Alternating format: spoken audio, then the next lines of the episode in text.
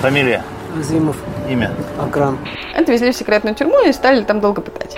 Ему на голову одели мешок и две недели его пытали и заставляли признаваться в тех делах, которые он не совершал. А потом дали ему послушать крики брата из соседней камеры, и брату послушать его крики. Кто-то считает себя виновным?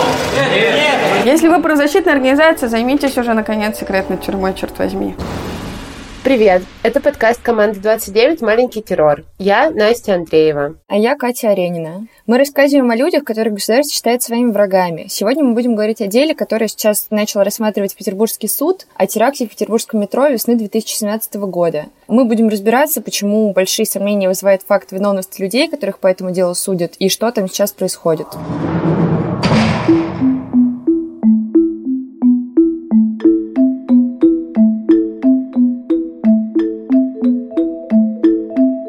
2 апреля Ленинградский областной военный суд начал рассматривать дело о теракте в петербургском метро. На скамье подсудимых оказались 11 человек, вина которых, как считают те, кто следит за судом, не доказана. Сейчас суд продолжается и, вероятно, в ближайшие недели вынесет вердикт.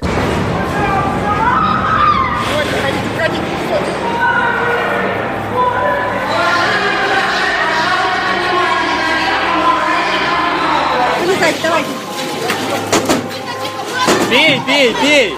Давай руку. Руку давай, руку давай! Помогите, не снимай! Вылети через ту дверь! Я сидела просто рядом. Пойдем на улицу, пойдем, надо на свежий воздух. Я сидела просто в этом окне, понимаете? Отбросила какой-то вспышкой, упал, смотрю назад, люди мертвые. Двери выгнула в обратную сторону, больше ничего не помню. 3 апреля 2017 года в петербургском метро в поезде, который шел по перегону Техноложка Синая площадь, прогремел взрыв. Пострадали больше 100 человек, 16 из которых погибли. Жертв могло быть больше. Из-за того, что машинист не стал останавливать поезд и доехал до станции, удалось быстро организовать эвакуацию.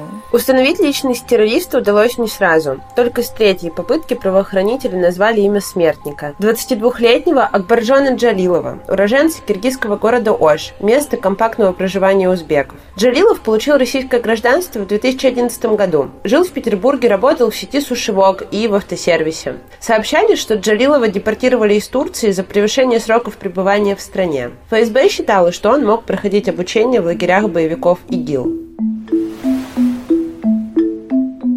Практически сразу начались задержания. ФСБ начала с простого варианта и обратила внимание в первую очередь на знакомых Джалилова, считая, что он не мог быть единственным организатором теракта. 16 человек задержали в первые три дня после взрыва, еще четверых позже. Большинство задержанных – выходцы из Средней Азии, неофициально работавшие на низкоквалифицированных должностях. 11 задержанных посчитали организаторами теракта, который, по версии следствия, устроила группировка Катиба Таухид Валь-Джихад. Правда, считается, что она прекратила существование еще в 2004 году. Еще девятерых посчитали вербовщиками заголовщикам террористических организаций, но говорить мы будем в первую очередь о тех, кого следствие считает организаторами. Это братья Аброр и Акрам Азимовы, Сайфула Хакимов, Дилмурат Муидинов, Соди Кортиков, Азамжон Махмудов, Махамад Юсуф Мирзаалимов, Пахрам Иргашев, братья Имбрагим Джон и Махамад Юсуп Эрматовы, Шахиста Каримова. Их обвиняют в участии в террористическом сообществе, теракте, содействии террористической деятельности, незаконном изготовлении и обороте взрывных устройств. Предполагаемый заказчик теракта Сиражидин Мухтаров, которого и связывают с прекратившей свое существование террористической группировкой, находится в розыске. Мы поговорили о деле с членом УНК Санкт-Петербурга Яной Теплицкой, которая несколько раз в течение прошедших двух лет говорила с обвиняемыми и их родными. 3 апреля случился теракт или взрыв в метро. 5 апреля утром из дома вышел Мухаммад Исуп Арматов и исчез. Его брат Ибрагим Джон Арматов нам подробно рассказал вот этот день. Позвонил бригадир Мухаммад Исуп Арматова брату Ибрагим Джону, они все вместе жили, и спросил, где Мухаммад Исуп. Ибрагим Джон спустился проверить машину, подумав, что брат таксовал и заснул. Но в машине никого не было. Тогда они еще позвонили знакомых, как-то еще поискали, напряглись и пошли в отдел полиции. В отделе полиции заявление у них не приняли. Они вернулись домой и тут увидели, что у машины брата проколоты шины. Они поняли, что это какой-то криминал, и опасно все это, и все-таки пошли настоять на том, чтобы у них приняли заявление. Они это делали вдвоем. Второй человек тоже сейчас обвиняемый. Вечером к ним пришла полиция. Те, которым они оставили заявление, сфотографировала все в квартире и сказала на следующее утро прийти с какими-нибудь вещами пропавшего. Рано утром к ним пришли с обыском, подкинули им, я так понимаю, что кусок огнетушителя, такой же, как тот, который якобы нашли на восстание, и еще замотанную скотчем какую-то фиговину. Какое-то самодельное взрывное устройство якобы. И взяли кажется. биологические какие-то... Да, у них там э, вообще, насколько я понимаю, такая схема, которая часто применяется, когда либо слюну берут, а потом обо что-то мажут. Насколько я понимаю, они не всегда успешны. У большинства из них так и нет этих биологических следов на этом найдено. А У кого есть, есть на скотче, который действительно их, потому что сверху эта штука обмотана их скотчем. В общем, они довольно подробно рассказывали про то, как проходил обыск, про то, что его, естественно, было два. Во время к ним- одного внесли, а во время другого нашли. нашли с понятыми, да. А пришли с обыском вот в ту квартиру. Ну, там и смешно с этой квартиры, потому что все, кого не было в этой квартире, кто там день назад с нее съехал, они все не фигуранты дела. Квартира связана с делом только через того чувака, который когда-то работал вместе с Джалиловым в суши-шопе. Да. И выбитыми под пытками признаниями о том, что якобы была вот эта взрывчатка, которую то ли Джалилов изготовил и передал через Ирматовых, то ли Ирматовы изготовили на стройке, в разное время выбивали разные показания под пытками, ну вот какие-то такие вещи. В обвинительном заключении есть много всякой бессмысленной фигни, которую невозможно никак проверить, типа того, что они там все квартиры ходили по окрестностям, проверяли, есть ли запасные выходы. Потом написано, что они проверяли камеры видеонаблюдения. Ну таки да, они могли проверять камеры видеонаблюдения, когда пропал Мухаммад Юсуп. Еще, на самом деле, Дилмрот Мудинов, это парень самый молодой из них, он 97 года рождения. Он считает, что их проблема в том, что они все узбеки из города Ош. Еще их проблема в том, что большинство из них связано с суши. В частности, с суши-воком. Дилмрот объяснял, что действительно есть корреляция, что узбеки из города Ош часто работают в суши-воке. Как и взорвавшийся Джалилов. Ну, мне кажется, это просто вообще довольно естественная штука, что люди, когда переезжают с какого-то одного места и, и в другое то же самое место ищут, как им жить и где работать, тебе так напрягают все кажется. связи. Ну, да, я А понимаю. на самом деле, а в обвинительном заключении написано, что был какой-то чувак турецкий, который собирал моноэтническую группировку. У него это не очень вышло, потому что дальше написано двоеточие из кыргызов, узбеков и таджиков. С моноэтнической не сложилось. Ну, как мог, так и собирал. Сколько из фигурантов дела жили в этой квартире? Шестеро. То есть шесть человек, два из них вот эти вот два брата, значит, э, один из которых хоть как-то связан с Джалиловым, а все остальные просто жили рядом, им всем не повезло. Кто эти шесть человек? Двое из них, они 40-летние, или, ну, вот какие-то взрослые, кажется, они из Таджикистана. Они, кажется, строители. Ну, в общем, они все либо повара, либо строители, либо таксисты, что-то такое. Один из них, тот взрослый 40-летний, он приехал за 10 дней до ареста, он ни- ничего не успел, он только работал. Утром уходил, вечером приходил. Дилмурод тоже самый молодой. Ему казалось вначале, что следствие поговорит с его начальниками на работе и поймет, что он, во-первых, просто все время проводил на работе, а во-вторых, очень хорошо работал. По поводу ислама тоже довольно смешно. В обвинительном заключении написано, что они коварно все, или кто-то из них притворялись не мусульманами, потому что не все из них религиозные люди, кто-то вполне светский. Там есть вот Шахиста Каримова и Соди Кортиков, задержанные в Москве, которых обвиняют в том, что они обеспечивали связью вот эту устойчивую террористическую группировку, а именно один раз дали Аброру Азимову свой телефон, каждый из них, для активации WhatsApp, то есть для того, чтобы пришла туда смс -ка. Именно в деле питерского теракта стало больше известно о секретных тюрьмах ФСБ, местах, куда сотрудники этой спецслужбы вывозят обвиняемых, чтобы там пытать. Так пытали братьев Аброра и Акрама Азимовых, которых следствие считает одними из главных организаторов теракта. О пытках стало известно их адвокатам Ольге и Дмитрию Динзе. О пыточных подвалах и раньше рассказывали обвиняемые по другим террористическим делам, но в этот раз изданию «Репаблика» и журналисту Илье Рождественскому удалось узнать чуть больше. Например, что этот объект использует именно ФСБ и держит там в первую очередь выходцев из Средней Азии. Моего сына Азима Аброра украли люди в масках. Это были ФСБ, говорят. И они две недели его пытали в какой-то тюрьме. Ему на голову одели мешок и две недели его пытали. И заставляли признаваться в тех делах, которые он не совершал. После таких пыток пришили ему вот такие обвинения. И потом наняли адвокатов вот эти по назначению. После этого еще они украли моего второго сына Азимова Акрама. Его тоже привезли прямо в больницу, где он лежал после операции. И четыре дня его пытали, и его тоже заставили признаваться в тех делах, которые он тоже не совершал. Прошу принять меры и наказать вот этих, которые вот мучили моих детей. Кто остальные фигуранты дела и как они там появились, помимо, собственно, вот этой вот квартиры? Есть два брата Азимовых, Аброр Азимов, Акрам Азимов. Которые самые известные, которые сидели в Лефортово, были тоже в секретной тюрьме, и которых защищал один за вот это. Дмитрий и Ольга, да. У Аброра Азимова есть, ну, я не знаю, может быть, против него была какая-то провокация, может быть, еще что-то. В общем, он, видимо, не вполне случайный человек в этом деле, и это не значит, что он в чем-то виноват. Его обвиняют в том, что он переводил деньги Джалилову, и еще его обвиняют в телефонном разговоре с Джалиловым. Это какой-то разговор про то, что надо взрывать этих русских собак. Аброр на суде просил провести экспертизу того, не читает ли он случайно по бумажке свою часть, потому что он говорит, что это было в подвале уже когда Джалилов был мертв, его заставляли ФСБ, читать. Вот в секретной Да-да-да. тюрьме, да, куда их Да. отвозили. То а есть какой разговор смикширован из двух, э, из двух аудиозаписей, да. да, понятно. При этом тоже непонятно, откуда вообще взялась эта аудиозапись, почему они писали разговор Джалилова, если они писали разговор Джалилова, почему, они Почему не предотвратили теракт? 5 апреля вечером, кажется, а Брора Азимова задержали под Москвой, отвезли в секретную тюрьму и стали там долго пытать. Именно на нем система начинает очень истерить. И, собственно, когда Брор нам рассказывал про пытки в секретной тюрьме, нам разговор с ним прервали. То есть, в отличие от Ибрагимжона и от Шахиста Каримовой, которые подробно рассказали, что, чего, почему, и объяснили все, что могло бы вызвать какие-то вопросы, типа, не знаю, откуда же Ибрагимжон знает телефон Джалилова. Вот все это они отлично объяснили. У Аброра такой возможности не было. Нам не дали с ним поговорить тогда, и дальше тоже не, не давали с ним поговорить нормально. Не будут давать. Проверка, которой просили адвокаты, результатов не принесла.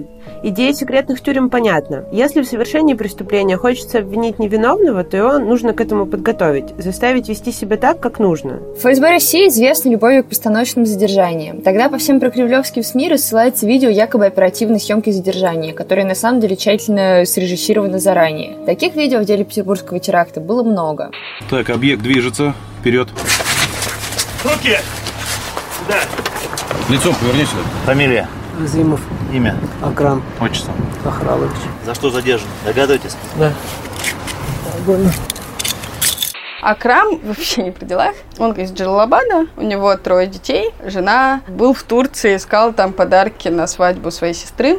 Во-первых, значит, негодяй такой покупал подарки своей сестре. Во-вторых, возможно, это я не очень поняла, и, возможно, теперь уже не смогу спросить. Возможно, покупал что-то для суши. Вернулся он из Турции, узнал об исчезновении брата, стал звонить коллеге брата, не дозвонился. А потом увидел на ютубе, когда искал детям мультики, задержание этого коллеги. А, Ортиков потом на суде говорил, что его били. Нам не позволили его об этом расспросить. Но вот после этого, видимо, было постановочное задержание, не знаю.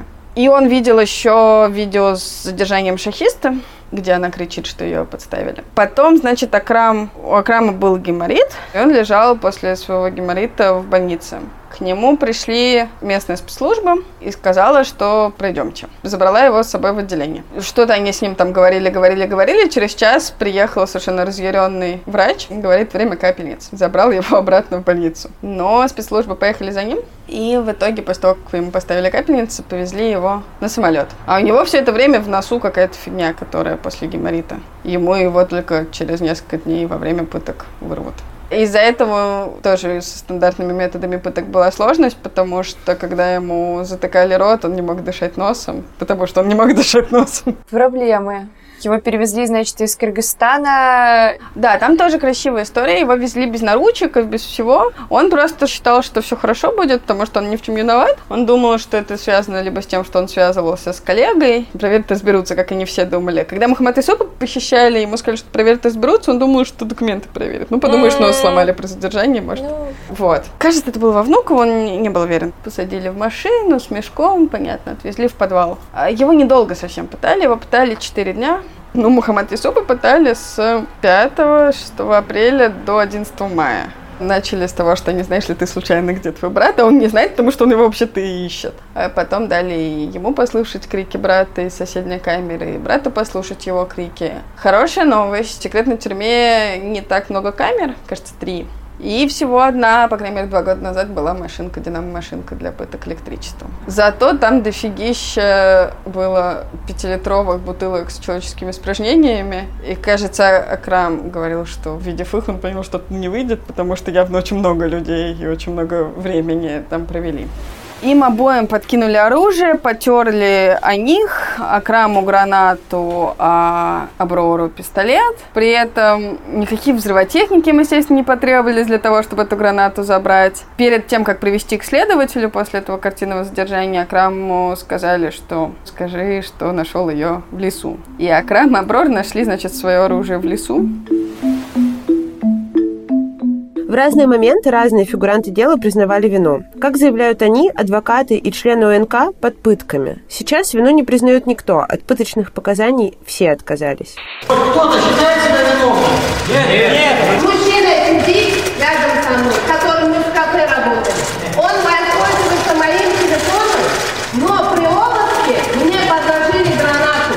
И вот с этими фактами я здесь нахожусь кто из всех фигурантов дал в итоге показания и кто от них не отказался? Сейчас ни один из них не признает вину, все дружно говорят, что они ни в чем не виноваты. Ни один из всех одиннадцати. Ни один из всех одиннадцати, кто сейчас находится на скамье подсудимых, да, в суде, который идет в Питере, не признают своей вины. Не ко всем из них применялось физическое насилие, и не все те, кому оно применялось, что-то подписали. То есть понятно, что все, у кого была секретная тюрьма, подписали, а потом отказались. А те, кого немножко вот били, они кто как.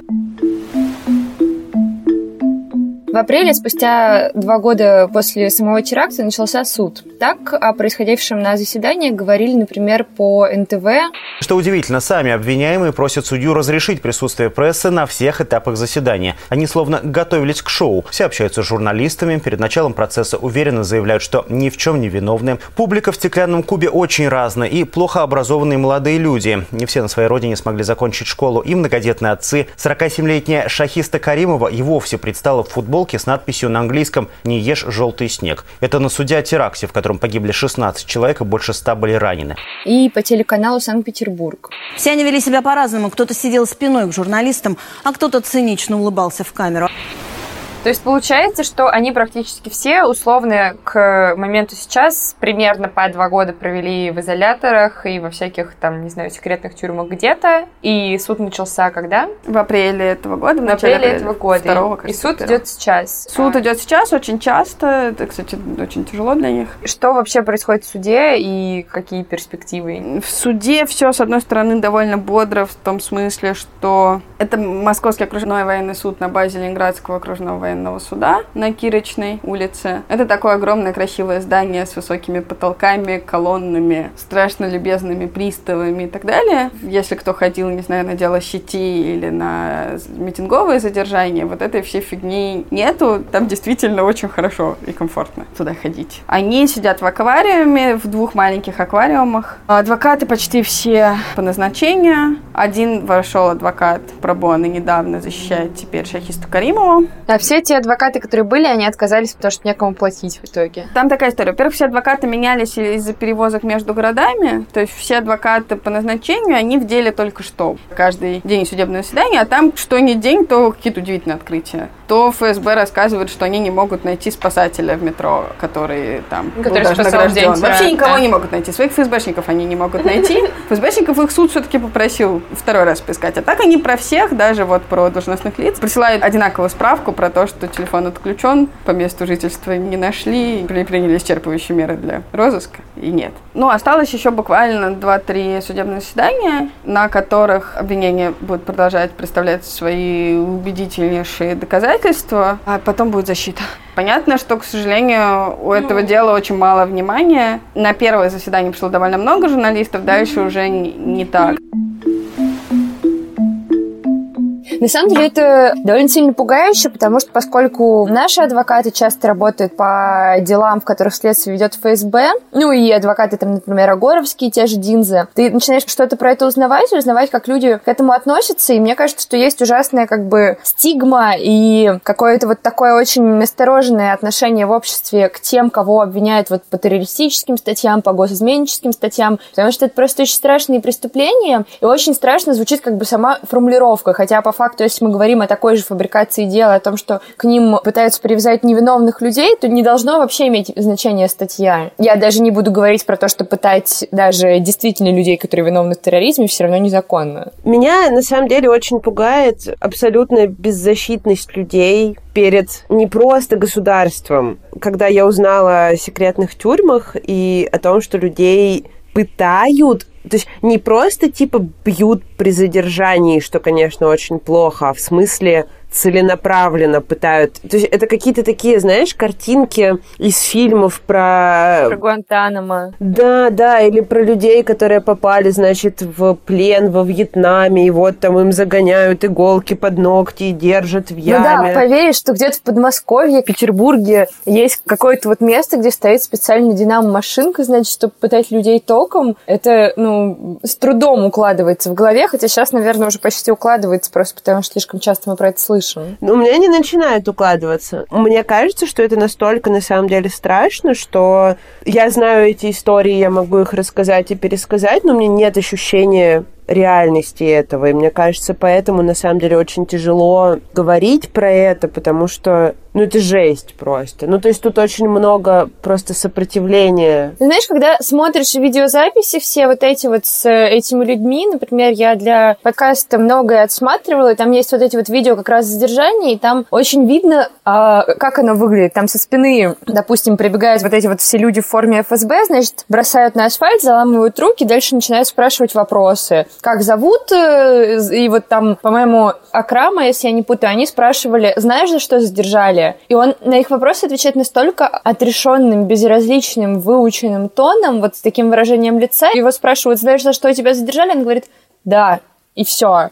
Когда ты смотришь на выражение его лица в этот момент, становится гораздо более реальным то, что ты понимаешь, что перед этим его там две недели продержали вот в этом подвале и там, значит, пытали. Очень страшно. Да, Ян, спасибо тебе большое. Если вы в Питере, то ходите на суды по питерскому теракту. Если вы адвокат, то вступайте в это дело пробану, потому что явно помощь тем адвокатам, которые сейчас в деле борются, им, мне кажется, они будут только рады, если появятся еще адвокаты. А если вы правозащитная организация, займитесь уже, наконец, секретной тюрьмой, черт возьми. Сегодня мы, видимо, прощаемся на нерадостной совсем ноте. Нужно еще сказать, что заседания по делу все еще идут и ходите на них, потому что скоро будет приговор. И нужно еще сказать, что прекрасная петербургская ОНК делает сейчас сайт про дело петербургского теракта, потому что про него действительно очень мало говорят, и с этим надо как-то бороться. Ну, и это во многом обусловлено, собственно, тем, что, во-первых, террористическое дело сразу всем очень страшно, а во-вторых, это просто люди, в основном, большая часть из них из Киргизии, там, из вот этого города Ош. Они просто не очень богатые, у их родственников нет возможности даже на суд приехать, не то, что там платить адвокатам или делать что-то еще. В принципе, никому до них нет дела, и поэтому любой заинтересовавшийся человек — это очень много. До следующего выпуска. До встречи.